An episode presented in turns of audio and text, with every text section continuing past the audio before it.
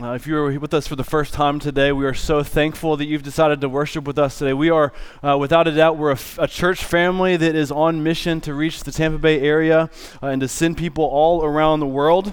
Um, today, we enter into Psalm 7, which is our last valley of our Psalm series that we've titled Praying Through the Psalms, Through the Peaks and Valleys of Life. Next week, we're going to be in Psalm 8, which is a great psalm of praise to end uh, the series. And we're going to be kicking off two services next week.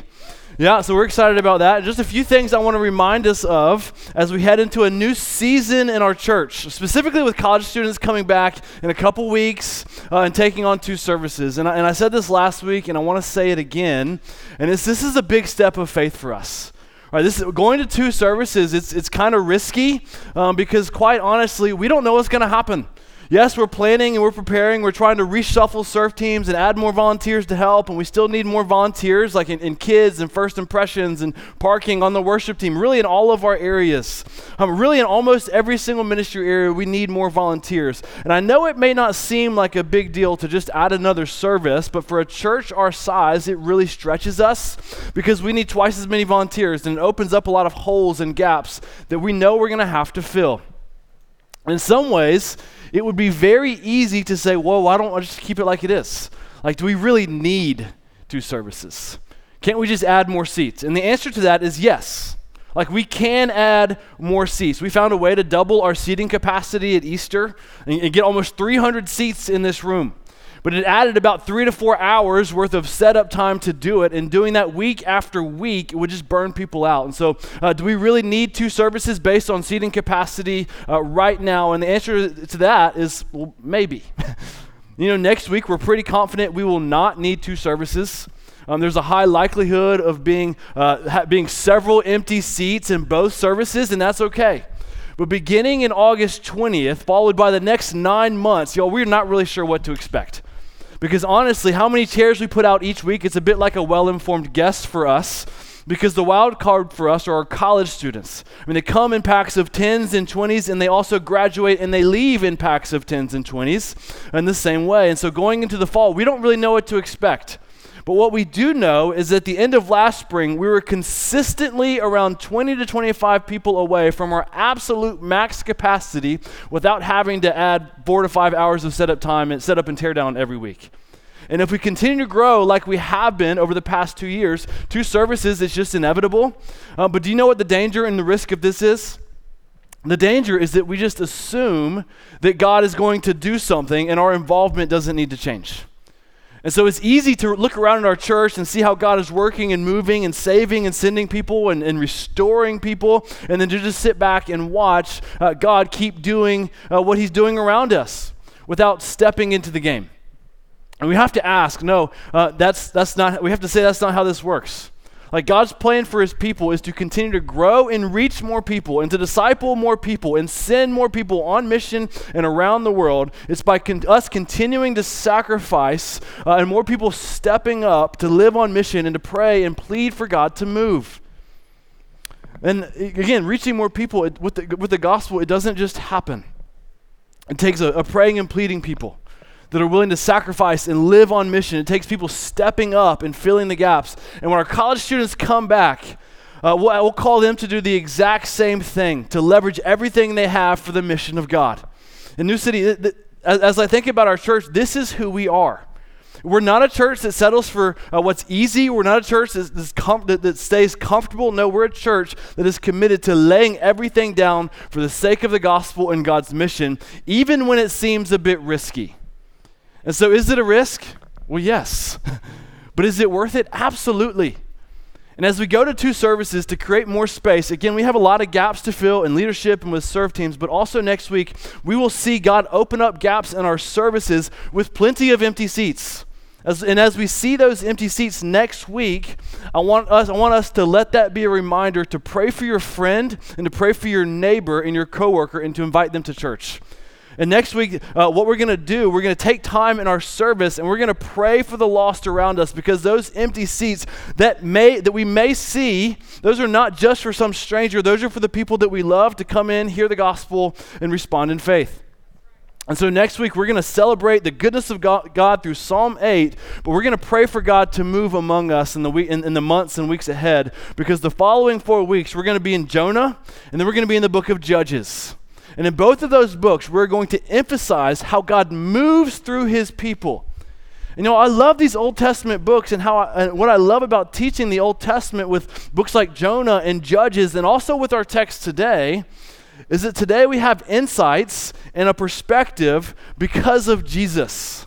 Like looking back on these texts uh, that allow us to take these hard truths that seem bleak and hopeless, and then we infuse life and hope into the passage because of our gospel hope that we have today that they didn't have back then, which is what we're going to do today with Psalm 7. It's a, text, it's a text, honestly, that's pretty hard to wrestle with. I've been wrestling with it all week long.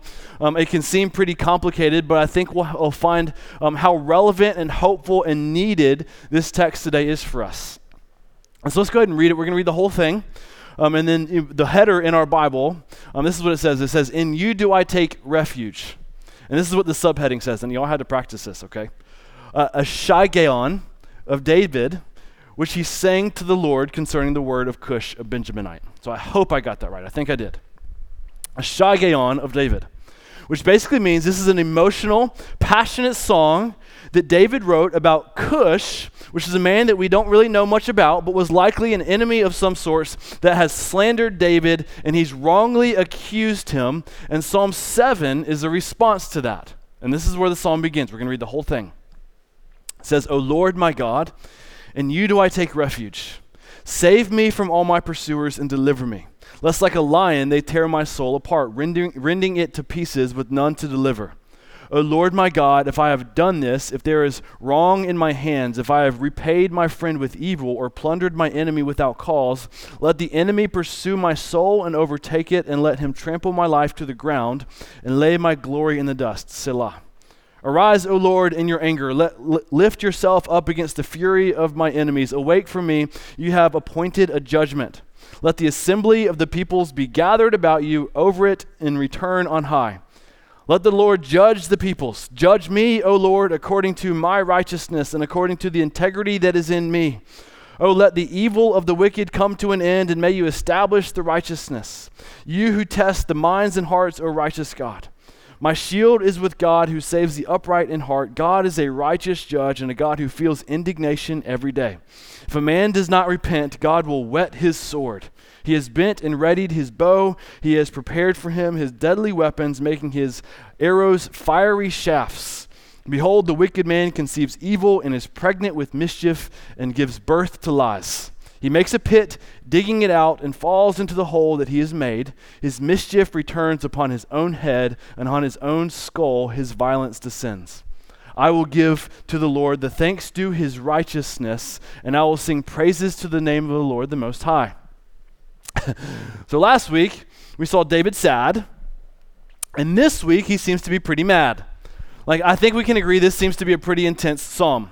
So, David, he believes he has been wrongly accused. I mean, he's got people on his back casting judgment uh, and wanting him taken down. Just in verse 1 and 2, David said, Save me from all of my pursuers, deliver me, lest like a lion they tear my soul apart, rendering it to pieces.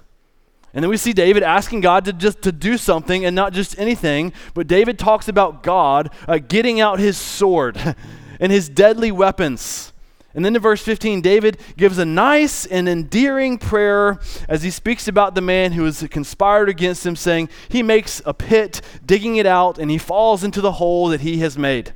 That's what he said. And then he continues his nice and gentle remarks in verse 16, saying, His mischief returns to his own head. And then in 17, David ends the psalm by saying, I will give thanks to the Lord and sing praises to the name of the Lord. And I mean, what a psalm, like, to wrestle for us to wrestle with today. I mean, David, he's angry, he's fuming, he's been wrong, and I think it's fair to say he's trying to wrestle through it himself. And he's and as he's wrestling, he's having to trust in the goodness of God to judge according to how God sees fit and not according to how he's been treated. leading us to our main idea for today, and it's that God is a righteous refuge and judge. And as, as we get into this at a first reading, I think it's easy for us to say, like, man, what has gotten into David? But when we get honest with ourselves, I think we all have been in a similar spot at some point, maybe in our life. You know, so maybe not as extreme, or, or may, maybe or maybe not, but we get the anger and vindication he's experiencing here. You know, if we've ever had the thought, hey, that's not fair, or, or they're not treating me right or fairly, we can relate with David. I mean, if you've ever had a boss or someone over you reprimand you or blame you for something that you didn't do, you get what David is experiencing. If you've ever had a a friend or a spouse or a brother or sister or teacher or coach get on you for something or accuse you of something that's not true and you've wanted to bite back or set them straight, like you know the struggle here. In fact, I would venture to say that our text today would be suitable for someone possibly going through persecution because of their faith in Jesus. And maybe we haven't gone through intense persecution like our brothers and sisters in Christ around the world, like they experienced, but I think we all know what it feels like to be wrongly accused and mistreated. I mean, I, have been there and it's not fun. And unfortunately, this is part of being human. This is a commonplace in a fallen world that is easy to be familiar with. And we think of anger and being angry, we have to ask ourselves, what does it look like to be angry about our mistreatment, but to not sin. We saw Paul say this in Ephesians.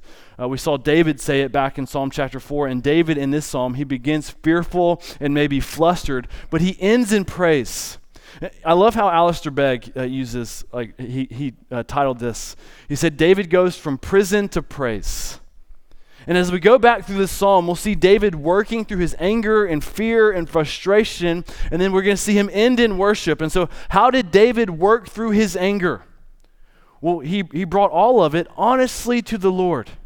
He brought his anger and frustration and how he felt, he brought it to the Lord as honest and as raw and real, but he brought it all in prayer.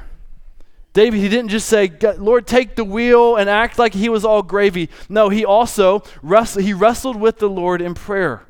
He brought his entire unfiltered self to the Lord. But as I said earlier, y'all, there are multiple ways to look at this psalm. Uh, and at the surface level, it is David modeling for us how to work through being wronged uh, and when we're angry about it.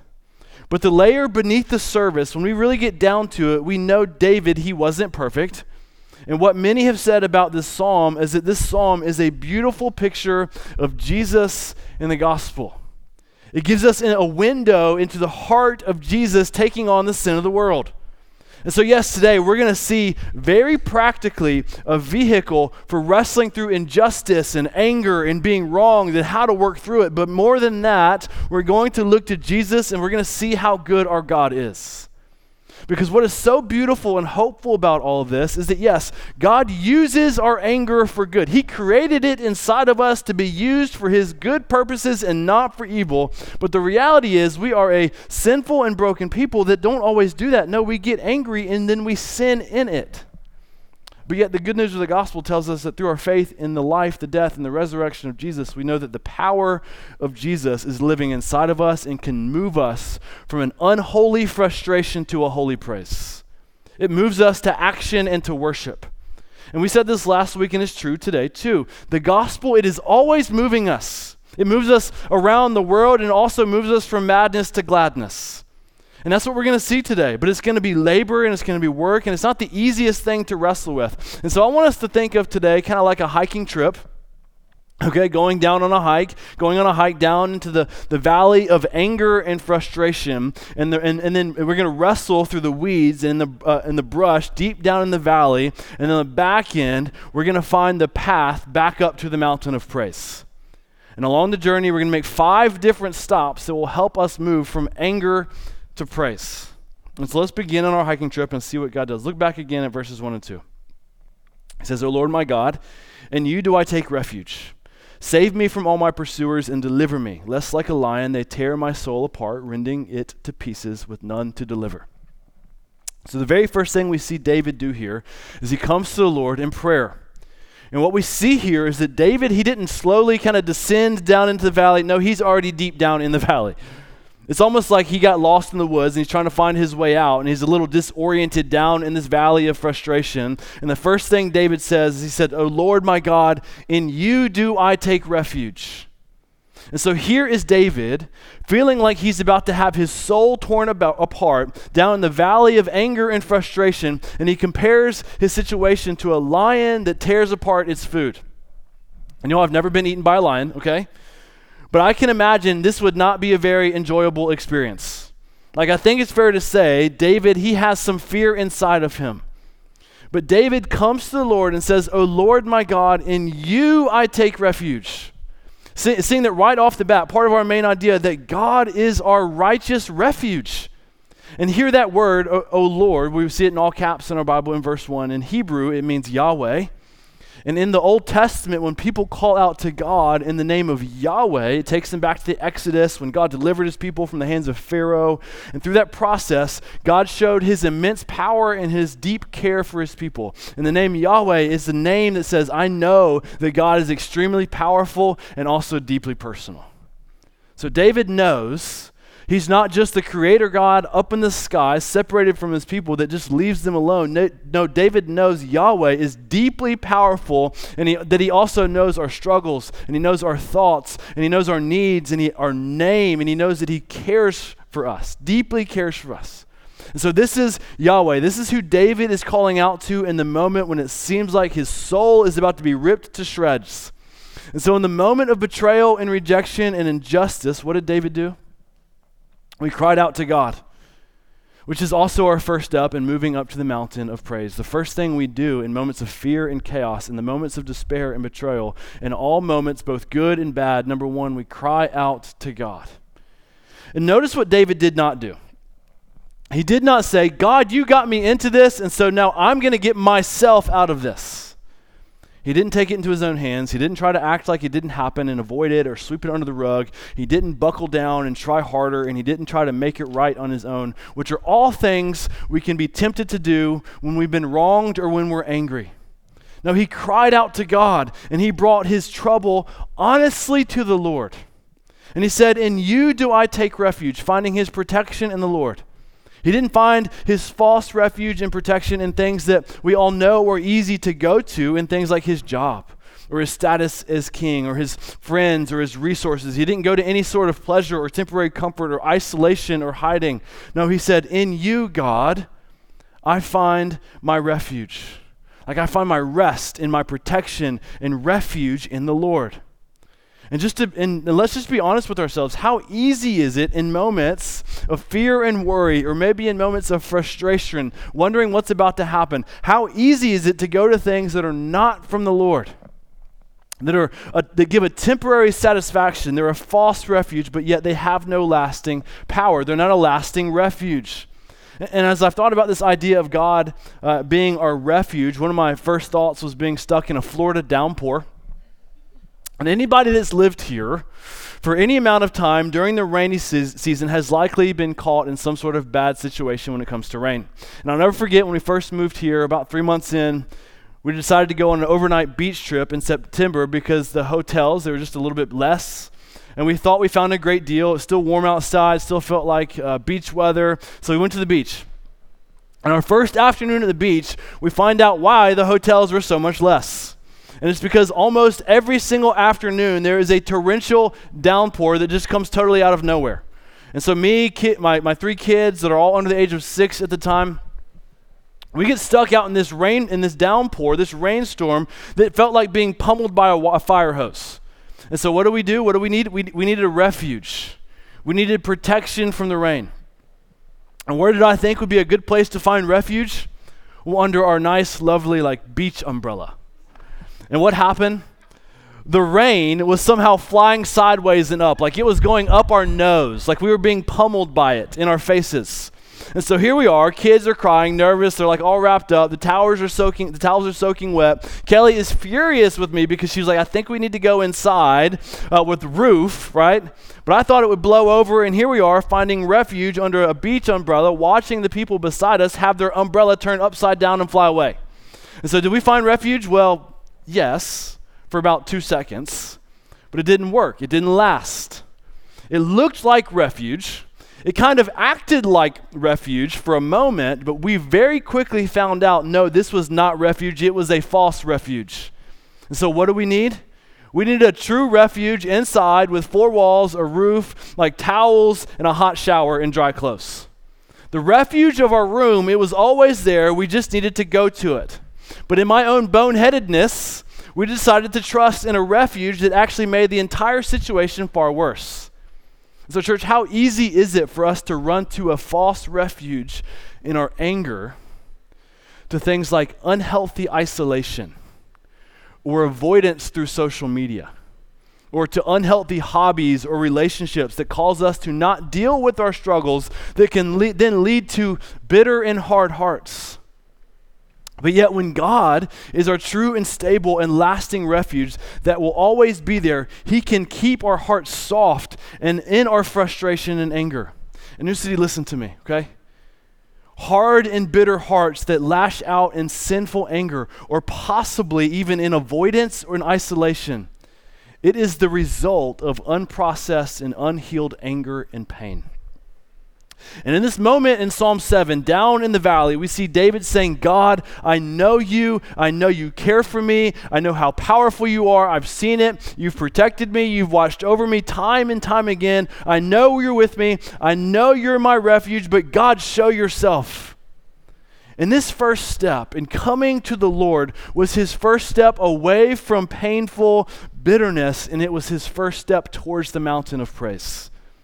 In church, may our first step in times of trouble, when we are under attack or being accused, may our first step be towards the Lord and say, God, you're my refuge, you're my protector, and you're my healer. And notice what David said next as he weeds through the valley.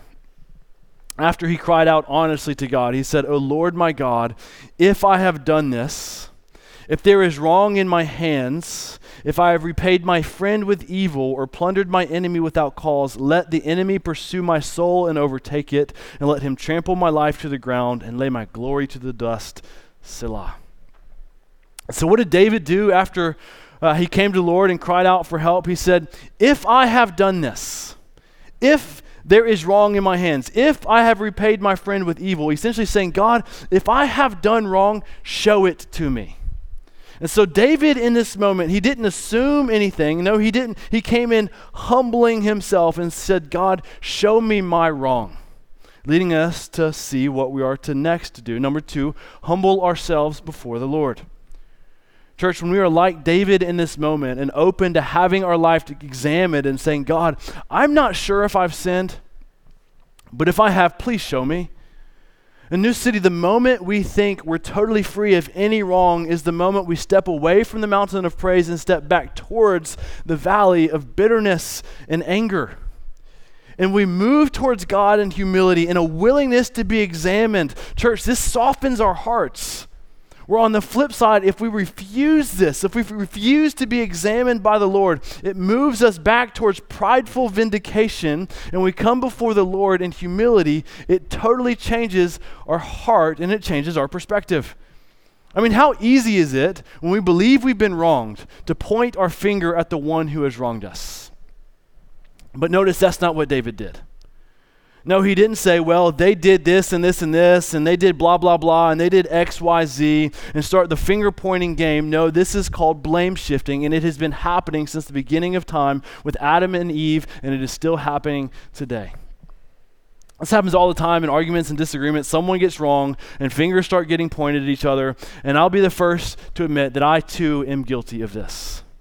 This happens to all of us in, in, in all sorts of conflict, in relationships, at work can happen uh, when in, in, any sort of disagreement or conflict occurs in New City. We have to fight against the temptation to immediately point fingers.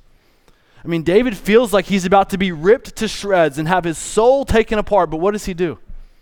He comes to the Lord and he trusts that he is a refuge. And then he basically says, If I've done anything wrong, show me. Search out my heart, examine my life. And, church, this progression through the valley of frustration is so good for us, and not just in conflict, but in everything that we do. In fact, being able to say, God, show me my wrong, show me my sin, this is the first step in gospel renewal. Because if we don't understand our sin, we'll never understand our need for a Savior. In fact, the bad news of the gospel is that we are all far worse than we realize. But the good news of the gospel is that Jesus love you, loves us and Jesus is our refuge, anyways. Like, this is the simplicity of the gospel. With Jesus, we have a refuge and protection, but without Jesus, our soul is overtaken and we're trampled to the ground, just like we see in verse 5. Again, this is the greatness of the gospel. Even in our sin, in Christ, we have an eternal refuge through Jesus. You know what this truth does for us? This truth of Jesus, it allows us to totally humble ourselves in freedom and say, God, show me my sin, examine my life. Why? Because we can look at the cross. And as we do this, we continue to move towards the mountain of praise. And look what David says next, because he's not out of the valley yet. We still have some work to do. David says, that as he continues through the valley, Arise, O Lord, in your anger. Lift yourself up against the fury of my enemies. Awake from me. You have appointed a judgment. Let the assembly of the peoples be gathered about you over it and return on high. The Lord judges the people. Judge me, O Lord, according to my righteousness and according to the integrity that is in me. O let the evil of the wicked come to an end, and may you establish the righteous, you who test the minds and hearts, O righteous God. Like this is right in the middle of the weeds, like tangled up. Like he's like fighting against. he's trying to fight it to make it through. He's trying to make it through the valley of frustration. And notice what he didn't say in his anger. He didn't say, "God, use me to get back at them." He didn't say, God, give me the words to put them in their place. He didn't say, God, give me the strength to fight back and make their wrong right. But also notice, David wasn't passive. He didn't sit around and do nothing, but rather he called on God. And what David is choosing to trust here is that God will be a far will do a far better job of making these wrongs right than David could ever dream of.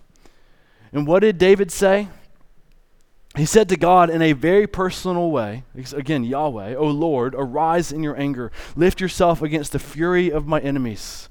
He's calling on God to move and to act and to make this wrong right. And then in verse 8, David acknowledges that the Lord judges peoples. And he said, Judge them. And then he said, And also judge me. Leading us to say at our next point through the valley, number three, trust God as the sovereign and righteous judge. And I want to give you a heads, heads up here. Our next two points, we're going to step our toe a little bit further into the deep end. We're going to find some really good things and some more hard things. And I also want, so I want you to stay locked in with me because in these verses, David has modeled for us what it looks like to not lash out and to not take matters into our own hands, but rather to trust the Lord in the Lord's judgment. And so David here, he trusts that God is king over everything that he's fully in control and that he knows all and he sees all and david knows that god note that god as the judge is fully righteous like god he always judges in the right way but what we should find a bit interesting is that David acknowledges that God is a judge and that he judges people. But then David also says, Judge me according to my righteousness. And what we know about David is he is certainly not a perfect man. No, David, he's got a bit of a history.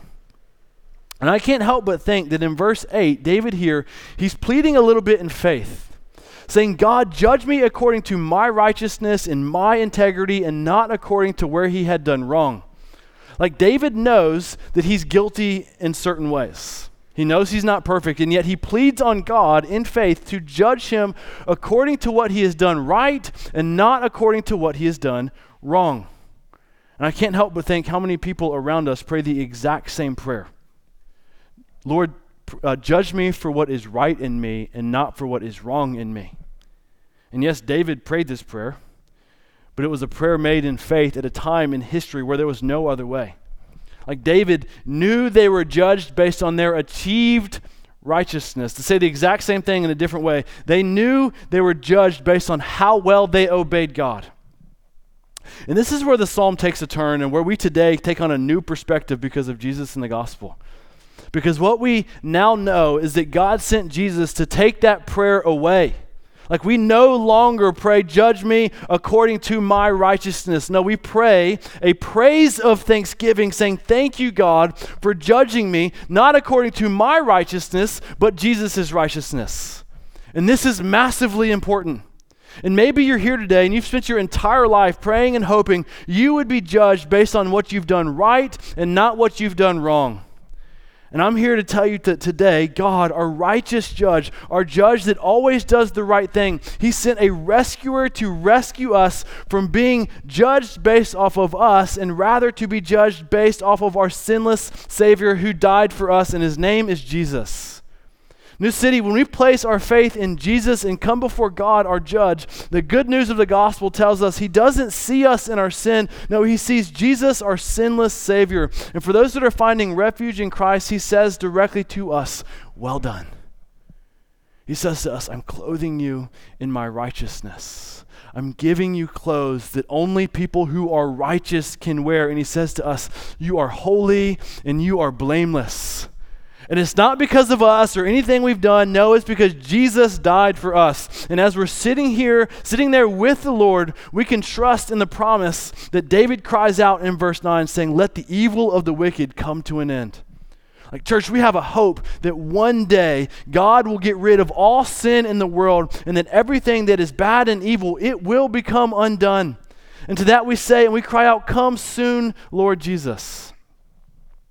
And when we're in the middle of our anger and frustration, and when we can stop and cry out to God, and when we humble ourselves before the Lord and remember how forgiven we are, and that our sins are as far as the east is from the west, and that one day all of our pain will be gone, when we stop in the middle of and worship God in the middle of this painful valley, looking at our gospel hope, in those moments, God begins to shepherd our hearts from the weeds of bitter frustration in the valley, and He slowly, slowly moves us towards the mountain of praise.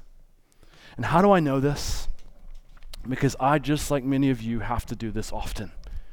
I mean, I, how easy is it for us to just sit in frustration about whatever is going on? And when we do that, do you know what happens? Like, the longer we stay there, the more bitter our hearts become.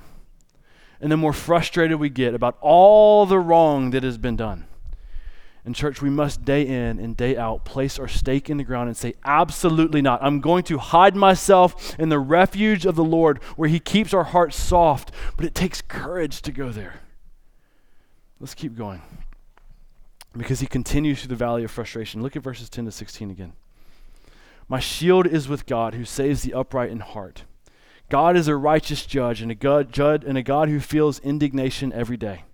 If a man does not repent, God will whet his sword. He has bent and readied his bow. He has prepared for him his deadly weapons, making his arrows fiery shafts. Behold, the wicked man conceives evil and is pregnant with mischief and gives birth to lies. He makes a pit, digging it out, and falls into the hole that he has made. His mischief returns upon his own head, and his own skull his violence descends. Pretty intense again. So David said here, his shield is with God in verse 10. He saw God as his protector and as a God uh, as a good judge who judges fairly. And then in verses 12 to 16, David goes into how God deals with sin and evil and wickedness and those that don't turn to God. And in verse 16, he says, If a man does not repent, God will whet his sword. I mean, David talks about deadly weapons and fiery arrows and how mischief of the wicked will return to his head. Like, this is some intense stuff. Again, I told you we're weeding and going in the deep end, and here we are. So, David, in this moment, was trusting in the judgment of God, as we just talked about. Like, he was trusting God to do a work on his enemies. But we have to see here, New City, that Jesus in the gospel totally turns this upside down for us. Because, yes, God is just and He is a righteous judge and He deals justly with sin and evil. But where David was trusting the wrath of God to be the final action to pay for evil, us today, we don't call out for God's wrath to be poured out on our enemies. No, the gospel to- totally changes our call and our plea.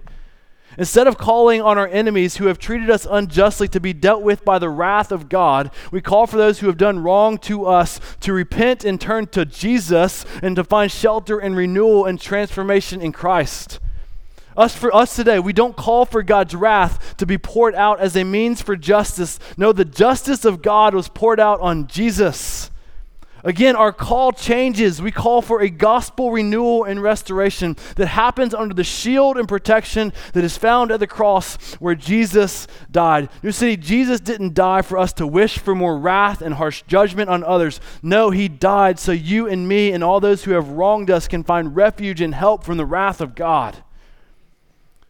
And does sin have consequences in this life? Yes, absolutely. But again, we don't plead for more wrath. We plead for repentance. We plead for others and us to find humble submission to the King of Kings. Jesus didn't come to destroy his enemies. No, he came to befriend them and offer forgiveness. And so, how do we move out of the deep valley of anger and frustration? we cry out to the Lord, we humble ourselves before the Lord, we trust God as a righteous judge, and we, number four, uh, rest in Jesus for forgiveness and renewal. New City, when God shepherds our hearts, as we come to Him and cry out to Him, one of the things He does in our hearts as we wrestle with all that we're wrestling through, He over time, He slowly begins to soften our hearts as we look to Jesus, day in and day out. And day in and day out, as we look to Christ, God begins to allow us to see others th- the way Jesus sees them. And this is a slow, hard process at times. And how does Jesus see them? How does Jesus see you and me in our rebellion? He looks at us with compassion and mercy. He looks at us with love and grace. He sees us in our sin and in our rebellion, and He pleads with us to come to Him and to find rest in His care. He offers us forgiveness. Yes, again, God's judgment demands that sin and evil be dealt with, which is what David is pleading for in these verses. But when we humble ourselves before the Lord and see the forgiveness we've been given by God through the Jesus and the gospel, it turns our plea for wrath into a plea for reconciliation and renewal. And no, it may not look the same as it did before. Because in some situations, yes, we need extra care. We need to use wisdom and people around us to help us navigate through these hard situations of life. But regardless, the hard reality is that the wrath of God is going to be poured out. God is going to judge everyone on the face of the earth. But the beauty of the gospel reminds us that if we have given Jesus our life, God's wrath, it doesn't come on us, but rather it goes to Jesus and we find forgiveness of our sin. And in Christ, we can say, verse 10 with confidence, My shield is with God who saves the upright in heart. New City, Jesus is our shield. And no, we're, we're not perfectly upright in heart. And those who have wronged us, no, them neither. They're not perfectly upright in heart. Jesus and only Jesus is totally upright in heart. And Jesus is either shielding us or he's not. Jesus is either standing in our place or he's not. And if you're not sure if Jesus is shielding you, I want to ask you to give him your life and talk to someone about this. Maybe me. Maybe someone you came with to, to talk to someone and, sh- and make sure that you are hidden in Christ. Make sure that today that God is shielding you through Jesus. But if we are shielded by Jesus, we have, we have such a reason to celebrate that we can truly find rest and refuge and we can trust that renewal is possible and that soft hearts, like God can soften our hearts, it's attainable. Because New City, God is a redeeming God. And when our heart is moved towards redemption and renewal, it doesn't just move us to the mountain of praise, but it continues to move us away from the valley of bitterness and frustration. And it leads us to verse 17 saying, I will give to the Lord the thanks due to his righteousness, and I will sing praises to the name of the Lord the Most High. New City, yes, sin is real.